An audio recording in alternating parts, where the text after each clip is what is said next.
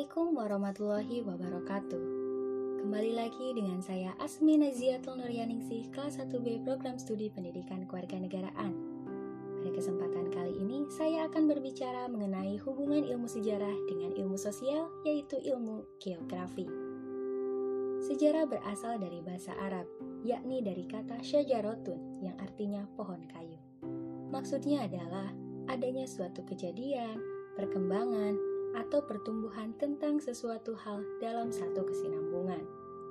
Sejarah dengan ilmu geografi memiliki keterkaitan dalam pembahasan sesuai objek dan kajian yang dipelajari. Di dalam menelaah sejarah yang seluas-luasnya, para sejarawan di Jerman berpendapat bahwa ada dua golongan ilmu bantu sejarah. Yang pertama, ilmu-ilmu bantu sejarah dalam arti luas, yaitu sejauh mana ilmu ini dapat bermanfaat, seperti biologi lautan, teknik, antropologi fisik, dan lain-lain. Yang kedua adalah ilmu-ilmu bantu sejarah yang khusus, artinya yang amat dibutuhkan oleh sejarawan, dan salah satunya adalah ilmu geografi kesejarahan. Arti geografi yang sebenarnya adalah uraian tentang bumi dengan segenap isinya, yakni manusia yang kemudian ditambah lagi dengan dunia hewan dan dunia tumbuhan. Geografi adalah ilmu yang mempelajari hubungan timbal balik antara bumi dan manusia. Bumi dan manusia di situ dapat ditafsirkan sebagai alam dan manusia, atau lingkungan alam dan penduduk. Manusia di situ bukanlah manusia sebagai individu, melainkan sebagai kelompok, karena adaptasinya terhadap lingkungan alam dilaksanakan secara kolektif, misalnya sebagai penghuni desa, penduduk wilayah, dan sebagai bangsa. Dari definisi tersebut memperlihatkan adanya kemiripan dengan ekologi, yaitu ilmu yang mempelajari interrelasi atau interaksi organisme dengan lingkungannya. Hodgson dalam buku The Nature of the Geography mengatakan bahwa geografi itu sejarah masa sekarang. History is the geography of today. Dengan pemikiran tersebut dapat dimengerti adanya usaha para sejarawan dan geograf untuk melihat sejarah dengan latar belakang geografi. Maka lahirlah apa yang disebut dengan historical geography, yakni geografi kesejarahan, atau nama lainnya adalah geografi is the past. Dalam geografi kesejarahan itu, wilayah dipandang sebagai panggung di mana para penghuninya memainkan lakon mereka. Geografi dapat dipakai dalam membantu penelitian sejarah. Caranya, dengan usaha menelaah kondisi geografis dari wilayah yang bersangkutan di masa lampau. Dengan menggunakan metode khusus yaitu the setting of human activities, dengan rincian tata kerja, melokalisasikan panggung sejarah, kemudian mempelajari sejauh mana kondisi lingkungan alam, di situ telah mempengaruhi kegiatan manusia dalam menggerakkan jalannya sejarah. Dengan demikian, geografi memegang peranan penting dalam sejarah karena sangat mempengaruhi jalannya sejarah.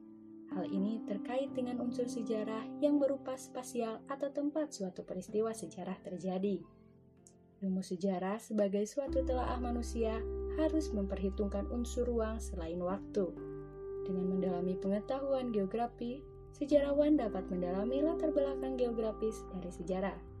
Dengan menelaah geografis juga, atau suatu wilayah geografis, dapat diketahui seluk-beluk antara cara manusia dari abad ke abad yang telah memanfaatkan berbagai kesempatan yang ditawarkan oleh lingkungan geografis kepadanya.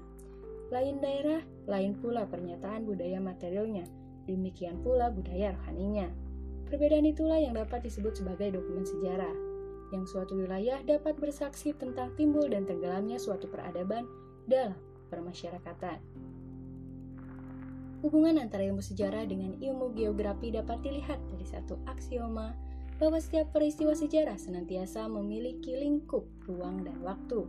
Keduanya merupakan faktor yang membatasi fenomena sejarah tertentu sebagai unit, apakah itu perang, riwayat hidup, dan lain-lain. Mengenai kedekatan ilmu geografi dan sejarah, Herodotus pun mengatakan bahwa keduanya berkaitan, ibaratnya pelaku, waktu, dan ruang secara terpadu. Dengan dapat disimpulkan bahwa peranan menjadi kesaksian struktur dalam kaitannya dengan periode waktu. Di sinilah dimensi geografi dengan sejarah yang tidak dapat dipisahkan secara kaku.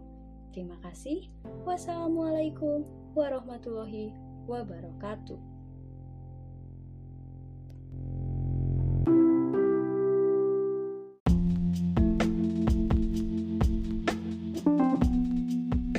Assalamualaikum warahmatullahi wabarakatuh. Kembali lagi dengan Asmi Naziatul Nuryaningsih kelas 1B dengan NIM 2000936 Program Studi Pendidikan Keluarga Negaraan. Pada kesempatan kali ini saya akan menambahkan jawaban dari saudara Rashid untuk menjawab pertanyaan dari saudari Putri. Menurut sejarah, metode mengajar sipik sebagaimana dikemukakan oleh Nukman Sumantri terdapat dua aliran, yang pertama adalah Fakulti Psikologi. Aliran ini muncul pada abad ke-19 dengan memiliki kelebihan para mahasiswa akan lebih terarah dan terkontrol karena guru sebagai trial master.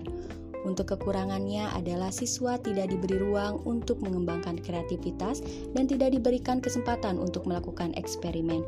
Sejalan dengan pendapat Hudson dan Mai menyatakan bahwa orang tidak akan menjadi lebih baik apabila terus dinasehati tanpa diberikan kesempatan untuk meneliti, menyelidiki, dan menilainya. Untuk aliran yang kedua adalah Phil Psikologi aliran yang muncul pada tahun 1930. Kelebihannya adalah mendorong partisipasi siswa secara aktif, mempunyai sifat-sifat inquiry, dan memiliki pendekatan pemecahan masalah. Dan untuk kekurangannya adalah kontrol guru sedikit berkurang karena siswa diberikan kepercayaan untuk memilih dan menentukan. Metode pembelajaran merupakan aspek penting yang harus dipikirkan, karena sebelum berperang kita harus tahu caranya menang. Menurut Murdiono tahun 2012 halaman 37, strategi yang perlu dikembangkan dalam pembelajaran sipik adalah strategi pembelajaran yang bersifat dialog kritis, pengalaman langsung, kolaboratif, kooperatif, dan pembelajaran aktif.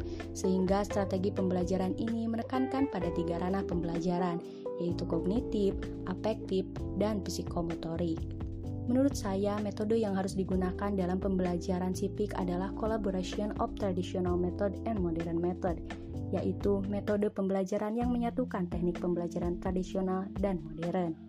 Menggabungkan antara metode tradisional dan modern ini akan menghasilkan suatu metode inovasi yang mampu memberikan pelayanan terbaik bagi para mahasiswa maupun pada guru. Memang benar, tidak dapat dipungkiri bahwa setiap aliran dan metode memiliki kekurangan dan kelebihannya masing-masing. Namun, satu hal yang harus diingat adalah tidak akan ada metode pembelajaran yang ideal, karena sampai kapan pun, ketika ada kehidupan, akan selalu ada pro dan kontra. Terima kasih. Assalamualaikum warahmatullahi wabarakatuh.